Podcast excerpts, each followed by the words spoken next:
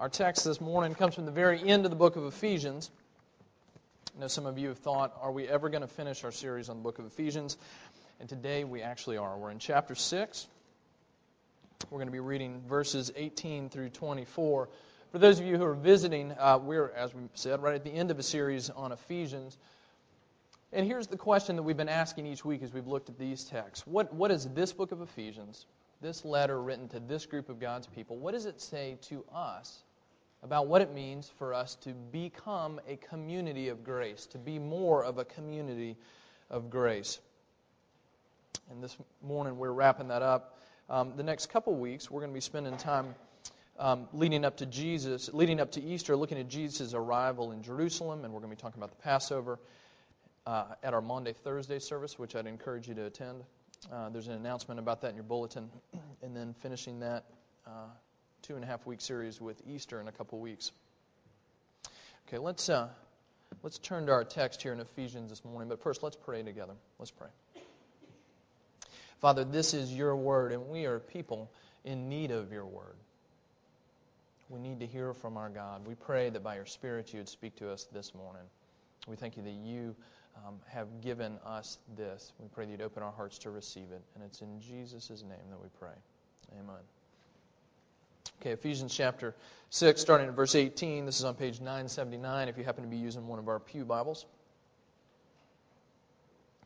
We're picking up in mid sentence with Paul's flow of thought here. Verse 18. Praying at all times in the Spirit with all prayer and supplication. To that end, keep alert with all perseverance, making supplication for all the saints, and also for me, that words may be given to me in opening my mouth boldly to proclaim the mystery of the gospel, for which I am an ambassador in chains, that I may declare it boldly as I ought to speak so that you also may know how I am and what, I'm, what I am doing, Tychicus, the beloved brother and faithful minister in the Lord, will tell you everything.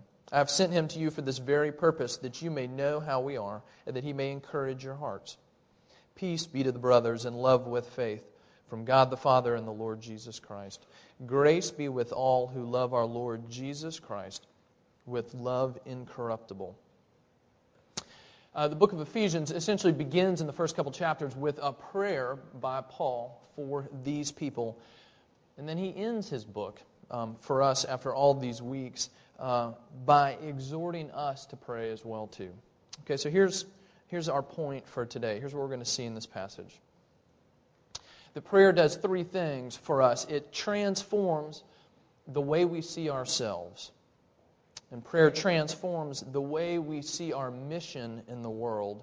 And prayer transforms the way we see our God. Okay, the way we see ourselves, the way we see our mission in the world, and the way we see our God. First, prayer transforms the way we see ourselves. Let me tell you two stories about myself and one about my daughter. Uh, this week, in the middle of a conversation with a friend, I realized that I had an, an unrecognized hero from my childhood. Um, one that I, I hesitate to tell you about because it's going to put a certain label on me, but I'll, I'll risk it anyway.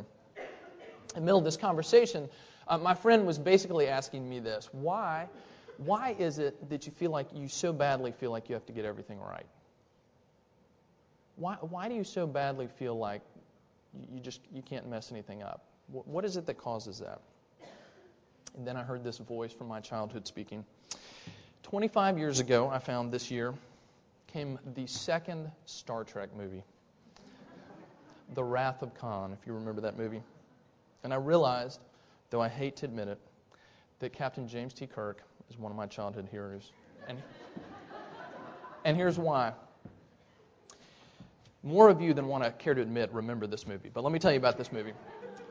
Captain Kirk, in the middle of this movie, he, he talks about this test that he had to go through when he was in school that all Starfleet captains have to go through when they're in school, and it's called the Kobayashi Maru test. Now, here's what happens it's a, it's a starship simulator, and you're the captain in the simulation, and somebody needs to be rescued, and there are enemies coming your way, and essentially, it's an unwinnable situation. Okay, somebody's going to die, something's going to fail. And it was meant to be this test of character and decision making for the cadets. What would you do in an unwinnable situation? The movie opens up with a new cadet going through this test, failing miserably, and then speaking to Captain Kirk. And, and he says to this young cadet, Hasn't it ever occurred to you that there's a no win situation where nothing will end up going right? And the young cadet says, No, it, that's never occurred to me. Well, you find out later in the course of the movie that when Captain Kirk himself went through this test, that he he couldn't handle the thought of a no-win situation, so he snuck into uh, the computer system overnight and he changed the program so that there was a winnable solution. So the next day, when he went through the test, he was the only person ever to successfully uh, navigate that test. And somewhere in the movie, he says, he admits later on, "I don't believe in the no-win situation." And at some point this week, in conversation with my friend, I realized that I don't believe in a no-win situation. And for me, what that's meant is I believe that if I try hard enough, I can make my life work. If we just try hard enough, we can just be clever enough, if we can just be smart enough.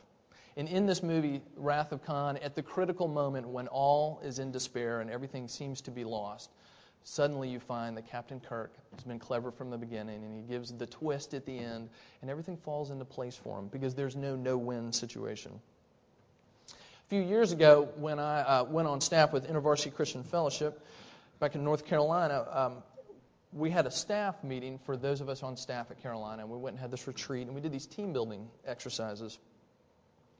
Uh, and at some point during those, my new staff director looked at me and he said, You don't really like to ask for help, do you?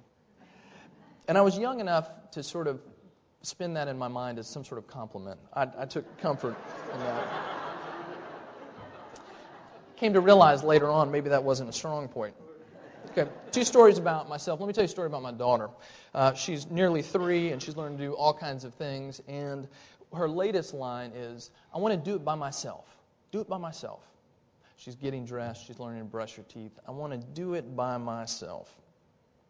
Now, when you're teaching a child to get dressed, when you're teaching a child to brush her teeth, there's something appropriate about. I want to do it by myself. The problem is that we generalize that into so many different areas of our life. We have what it takes to do it by ourselves, to get it done. This passage that we're reading this morning tells us that in the most fundamental aspects of our life, we can't do it by ourselves. It tells us that to be a Christian is to admit that you don't have what it takes to pull off your own life. Okay, now I'm telling us this morning because I'm not the only one here that works like this. Many of us believe this. We're people who have worked hard in the past, in the present. And you believe that at the end of the day, you can somehow pull it off. You can make your situation work out. You can make your life work out.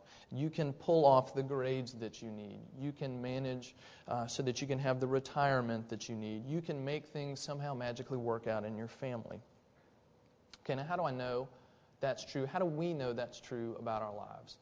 Well, there are probably a lot of things that we could point to in our lives that evidence the fact that we think we can pull it off on our own. Um, one of those might simply be how distressed most of us get when things seem to fall apart. Why is that so disconcerting to us? Because we thought we could pull it off. We thought it was going to turn out okay in the end. But you see, this passage, I think, gives us an even clearer indication of this deep seated belief that we have that we can rule our own lives, this pervasive need in our lives. We think we can make it on our own. And it's the fact that we don't pray. I mean, we pray. We pray. We don't, we don't really pray, not a lot of us. We don't like the fact that we need to pray. We don't pray as we would if we really believed that that was central to our ability to do what Paul mentioned in our passage last week to stand. Think about the flow of this letter as we've gone through the book of Ephesians these last few months. Paul opens up with these prayers for his people. He says that I'm praying for you that you would know the reality of the gospel at work in your life, that you would see and taste and know God's salvation that comes to you in the middle of your need. He spent three chapters talking about this, the first half of the book of Ephesians. And then, after about chapter 3, chapter 4, he switches into these exhortations. He says, Given that that's true about you, that you are people who have been rescued by God, what does it mean to live that out? Now that God's brought you into a new family, now that He's made you into this new humanity, Paul says, let's talk about how that works out in the real relationships of your life. Let's talk about what it means for us to be people who use our words well and not badly. Let's talk about what it means to be people who control our anger, who speak the truth, who are sexually pure. People are using their gifts for the community of believers, people whose marriages and families and work relationships honor God and benefit others. Okay, he says, let's talk about that. And then he says, in the passage we looked at last week, he says, You are a people with a real spiritual enemy, and you must put on the strength of God, the armor of God, if you're going to be kept safe. Okay, flow the argument up till now. And then maybe that leaves us asking this question How in the world are we going to do that? How are we going to put on this armor of God? How are we going to rest in His strength and not our own? Well, Paul comes to it now in this passage here. He says, Here's what you're going to do you need to pray. All right, listen again to what Paul says about prayer in verses 18 and 19. Praying at all times in the Spirit with all prayer and supplication. To that end, keep alert with all perseverance, making supplication for all the saints and also for me. Why are we to pray? Because we are fundamentally weak and needy people. We don't have the strength or the cleverness or the ability to pull off our own lives. We're weak. We don't have the strength that we need to love our families the way Paul talks about in this book of Ephesians.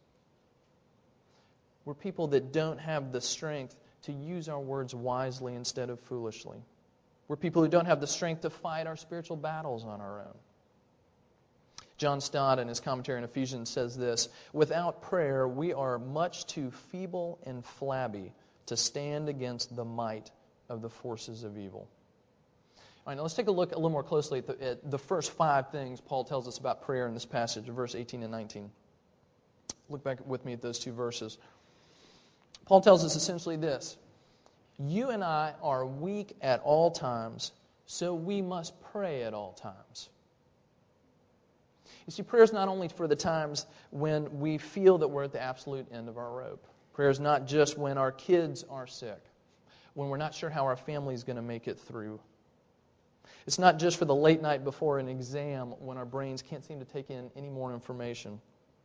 Not just when we're in the emergency room with a serious medical complication. It's not just a thing that we do for each other when we can't think of anything more practical to do. Well, I'll pray for you. You know, when the situation seems bad, it seems so far beyond our ability to help then then that is the moment when we think, okay, at least I can pray. But Paul tells us here that we are weak people all the time, and so we are people who must be praying all the time. We're in desperate need all the time, and so we need to pray. Now, the second thing he tells us, he says, You and I are weak, so we must pray in the Spirit. You know what it's like to try to pray and not know how to pray?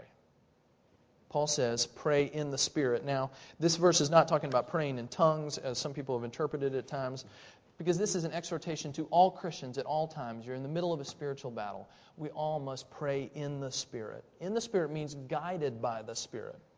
And this is the same Holy Spirit that Paul's brought up time and again throughout the book of Ephesians. The same Holy Spirit with whom we were sealed when we came to faith. Chapter 1, verse 13.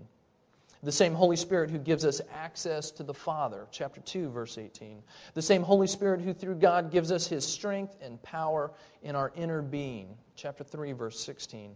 The same Holy Spirit who is filling us, chapter 5, verse 18. It's the same Holy Spirit that Paul refers to in Romans chapter 8, verses 26 and 27. Listen to what Paul says there. Likewise, the Spirit helps us in our weakness. We don't know how to pray as we ought, but the Spirit Himself intercedes for us with groanings too deep for words. And He who searches hearts knows what is the mind of the Spirit, because the Spirit intercedes for the saints according to the will of God. So Paul says, pray in the Spirit. Your first prayer when you don't know how to pray is Holy Spirit, help me to pray. Show me how to pray. Show me my need. Show me my condition and show me your gracious provision. Give me the desire to pray, the strength to pray, the encouragement to pray. Lead me, Holy Spirit. Paul says that we are people who need to pray in the Holy Spirit. He goes on to say that you and I are weak, so we must pray with all prayer and supplication. In other words, we must pray all kinds of prayers for all our many needs. These two words here, prayer and supplication, they're essentially synonyms. Pray about all kinds of stuff. Ask. Make supplication. Paul says, Come to your heavenly Father with your need, with all your needs, with all your weakness. Bring them to your Father. There's no need to hold back. There's no need that your Father doesn't care about. No need that your Father can't meet. And there's no area of life where you're not in need. So he says, Pray, ask, seek, knock, just as Jesus invited us. And he goes on and says, You and I are weak, so we must keep alert with all perseverance. We're weak people and we're always falling asleep on the job. And so Paul says, Keep alert, persevere in your prayers. One commentator said this Here, believers are to persevere so as to overcome fatigue and discouragement and not fall into spiritual sleep or complacency. How often in the middle of our lives do we fall into spiritual sleep and complacency? Why? Because, because we think we can manage on our own. Um, this was driven home for me and for my wife Elizabeth a number of years ago. And I've told stories about this before, but we took students over to Romania for the summer. We spent eight weeks over there. None of us spoke Romanian. And we found ourselves, as soon as we uh, walked into the country, very suddenly committed to prayer. We didn't speak the language. We were living in homes with Romanian families. We were trying to do this outreach to college students in, in, in another country, in another culture that we weren't familiar with. Um, part of the summer, we were living in Bucharest, a big city, and some of us had never even spent much time in an American big city, much less one where you didn't speak the language. It felt like a major accomplishment when we could go a few blocks down the road to the local market and come home with enough bread and sandwich meat to survive for the rest of the day, like we'd accomplished something. And in the most basic tasks of our day, we realized that we had to pray because we didn't have the resources we need to do even the most simple things in life. It reminded us that we are people who are always dependent on prayer. But here's the thing we were there for eight weeks, and by the end of the summer, we got pretty good at going to the market and pretty good at sort of, you know, hand gestures and making ourselves understood. And we got to know our way around the subways and around the city. And we found ourselves not praying as much because we became comfortable.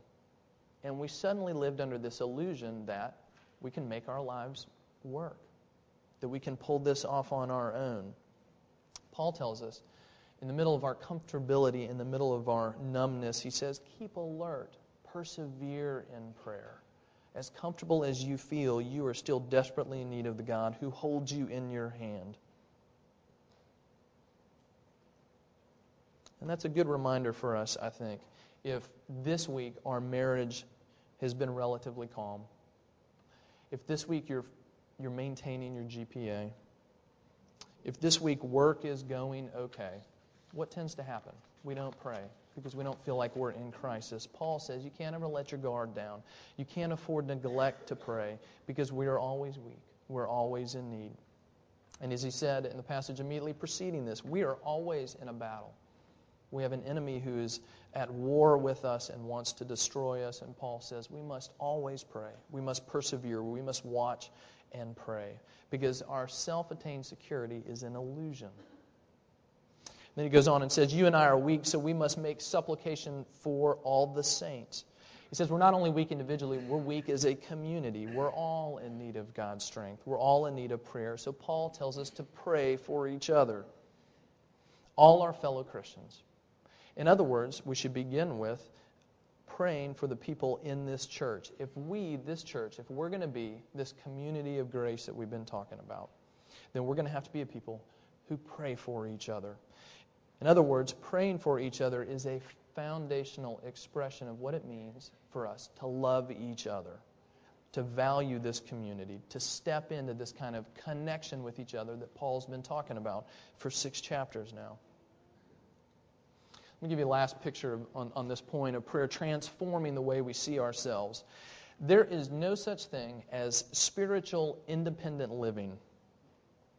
There's no time in our lives when we're basically able to function on our own, able to make our own lives work, able to exist and thrive without real dependence on our God and even on each other as the body of Christ. We are spiritually weak, dependent people, and God made us that way. Become a Christian is to say this that I am and always have been a person in need of spiritual assisted living. There's no spiritual independent life. I'm always in need of help, always in need of rescue, encouragement, the strength of the Lord. And Paul says, so we are people who are called to pray. Prayer transforms the way we see ourselves. And it also, second thing, it transforms the way we see our mission in the world. Uh, look again at verses 19 through 22. Pray also for me that words may be given to me in opening my mouth boldly to proclaim the mystery of the gospel, for which I am an ambassador in chains, that I may declare it boldly as I ought to speak. We'll just look at those two verses. Paul tells the Ephesians to pray. He tells them to pray for all the saints, and then he says, Pray for me also. But look at what he asked for prayer for. Paul, the great missionary, the great apostle, the great writer of the New Testament, so much of it, he asked these people, he says, Pray for me too. But he pray. What does he pray for? He prays for effective witness in the world. He says that words may be given me in opening my mouth boldly to proclaim the mystery of the gospel. Verse 20, pray for me that I might speak it boldly as I ought to. Same prayer that he brings up in Colossians chapter 4. There he says, At the same time, pray also for us that God may open a door for the word to declare the mystery of Christ, on account of which I am in prison that I may make it clear which is how I ought to speak. In other words, pray that I would preach well, that I would testify well to the grace of Jesus to everybody that God brings me in contact with. And what's he doing? He's reminding the church that they are a people with a mission. That they've been entrusted with the gospel and they are to bring that into the world around them. The hope of the gospel to all corners of the world seeing God's kingdom expand through the salvation and transformation of people's lives. This is the very mission that Jesus gave the church. What did he say? Go and make disciples of all nations. And Paul's reminding these Ephesian Christians, and he's reminding us that we're a part of this great mission. And that one way in which we step into this mission, Paul says, is pray for him. For us, it means pray for the expansion of the gospel. Pray for the goodness of God's kingdom to be seen around us. It reminds us that our mission in the world, our mission as a church here in Williamsburg, is to bring this same gospel to the people around us, to be salt, to be light, to make disciples, uh, and that is only going to be accomplished through prayer. If we're going to see Jesus really come in and change people's lives, then that's only going to happen when we pray. We must pray for our city at all times in the Spirit with all prayer and supplication, alert, with perseverance. Paul says we must pray. But there's a second way that prayer transforms the way we see our mission in the world. Look at the way Paul describes himself here uh, in verse 20. It's this strange, vivid, and, and paradoxical image. He says that he is an ambassador in chains. Okay, that should be a jarring picture for us. Because what's an ambassador? Well, it's, a, it's an authorized representative of a king or of a country who comes uh, to represent that king or country to someone else. Uh, it's someone who speaks for his king, who speaks for his country. And to dishonor an ambassador, or in this case, imprison an ambassador, is to attack and dishonor the king or the country that he represents. Okay, you remember back in 1998 in August, um, two American embassies were, uh, were bombed overseas, one in Kenya and one in Tanzania, by terrorists.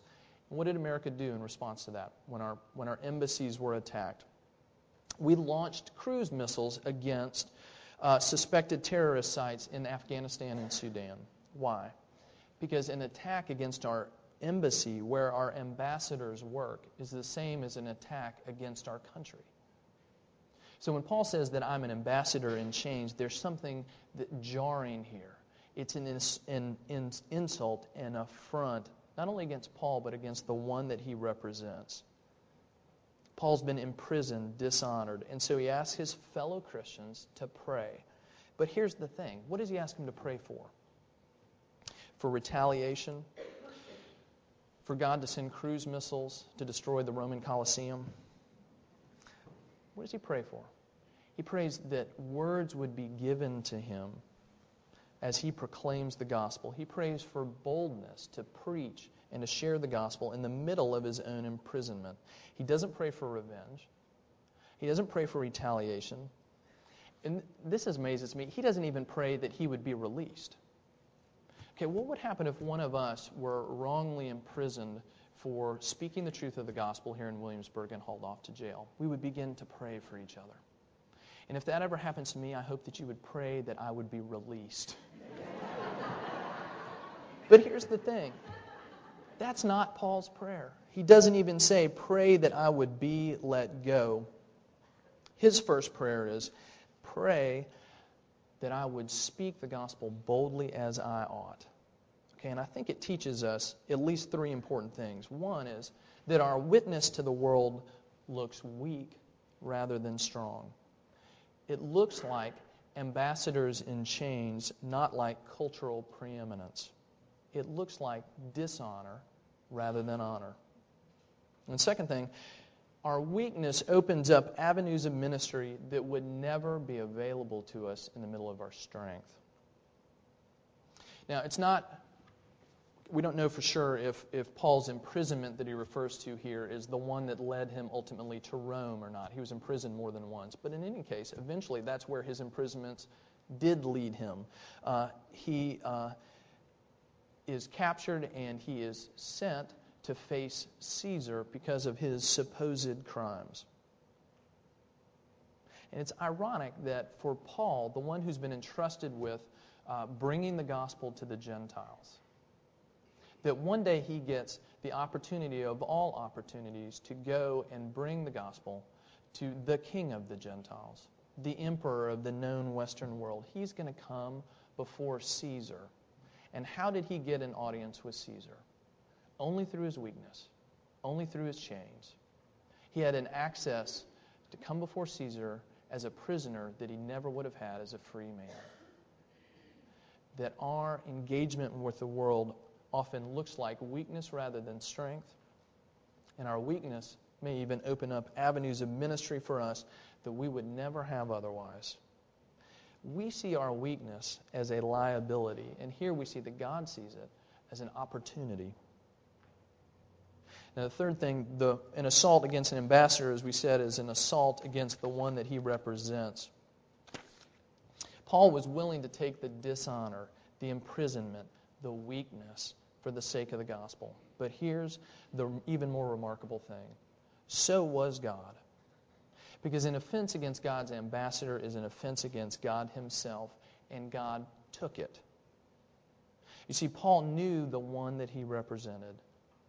Paul was unjustly robbed of his freedom, and so was his Lord Jesus. Paul was likely mocked by his captors, and so was Jesus. Tradition tells us that Paul was eventually put to death by the very people he came to testify to, and so was his Lord Jesus. How could Paul take this, take this kind of weakness, take this kind of dishonor, this kind of suffering, because he was following Jesus? the one who also took dishonor and weakness and this kind of suffering. See, Jesus came not only to save us in spite of his sufferings, he saved us through that suffering. And Paul was willing to follow where Jesus led him. Okay, what does that mean for us? It means that our hope as a church is not in our cultural strength, and it's not in being respected, and it's not in being honored. Our hope is the God who works through weakness through suffering, through dishonor, to win a lost and dying world to himself. Our hope as a church lies not in our own strength or influence, but rather in the God who hears and uses and answers our prayers, the prayers of weak people.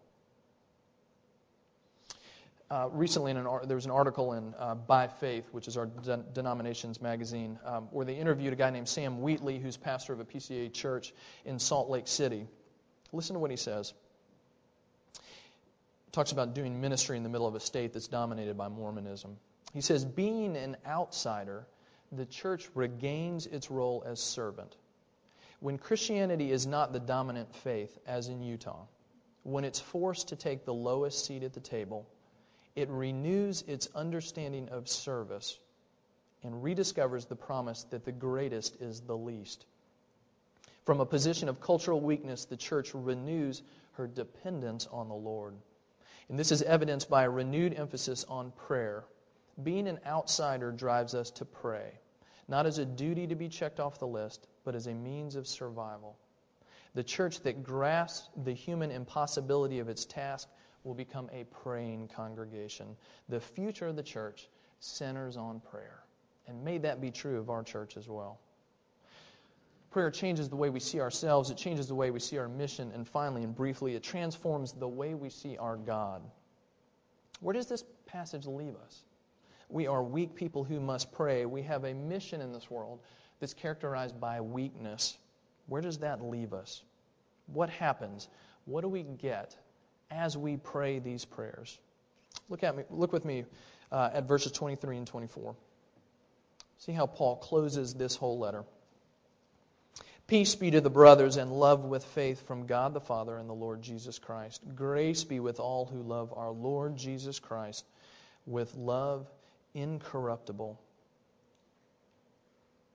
God gives us in our weakness what we can't get for ourselves the peace, the love with faith, the grace, the presence, and favor of our God. Now, grace and peace were the very wishes that Paul opened his letter with in chapter 1, verse 2, and they're what he ends his letter with now, six chapters later. How are we, in our weakness, going to love each other in this community of faith? How are we going to love this world around us and love this city when it heaps dishonor on us? Only if we know the love that the Father's lavished on us. Only if we're able to look at the love of our Savior for us. As Paul says, love with faith faith to see the love of God for us, the very thing that Paul has put at the center of his letter. This love of God reaching out to lost, dying people like us. Only in knowing that love are we going to be able to follow him in our weakness. There's a difference between um, doing what I'm encouraging us to, which is realizing our weakness in the gospel and living in weakness of despair. Some of us know the weakness of despair. We look at our lives and we say, I don't feel strong. That's not my problem. I feel weak all the time, and everything around me is crushing me. I don't for a minute believe I have, to, I have what it takes to pull off my life. And where does it leave us so often? In the middle of utter despair. Paul talks to us about a gospel weakness weakness that is infused with hope, weakness that doesn't walk off the edge of despair, but rests on the solid ground of the love, provision, and care of our Savior, the one who really is strong, the one who really does give strength to his weak and dependent people, and that is the very strength that we need. When we see Jesus given for us in our weakness, coming to us with his strength, we're going to be able to say with Paul what he says at the end of 2 Corinthians chapter 12 familiar passage. Paul's been talking about this ongoing, very bitter struggle in his life. Uh, he refers to it as having this thorn in his flesh, something that is just tormenting him. And three times he prays that Jesus would take it away from him. In other words, take away this weakness, this struggle.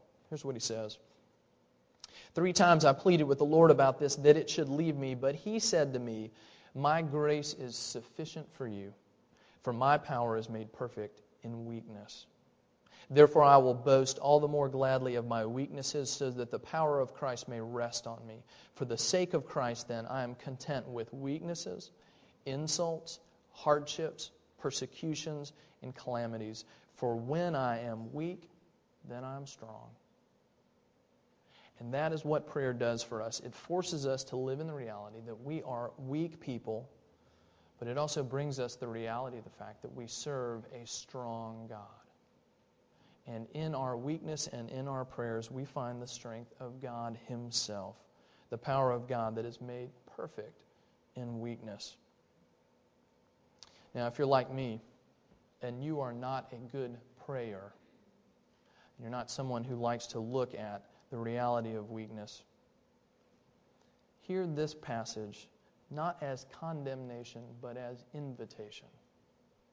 That we might people, be people who would learn to pray and desire to pray and rest in prayer because we're willing and able now to see the truth about ourselves, our own need, because standing there with us, holding us up, is a Savior who is strong enough for weak people like us. Let's pray.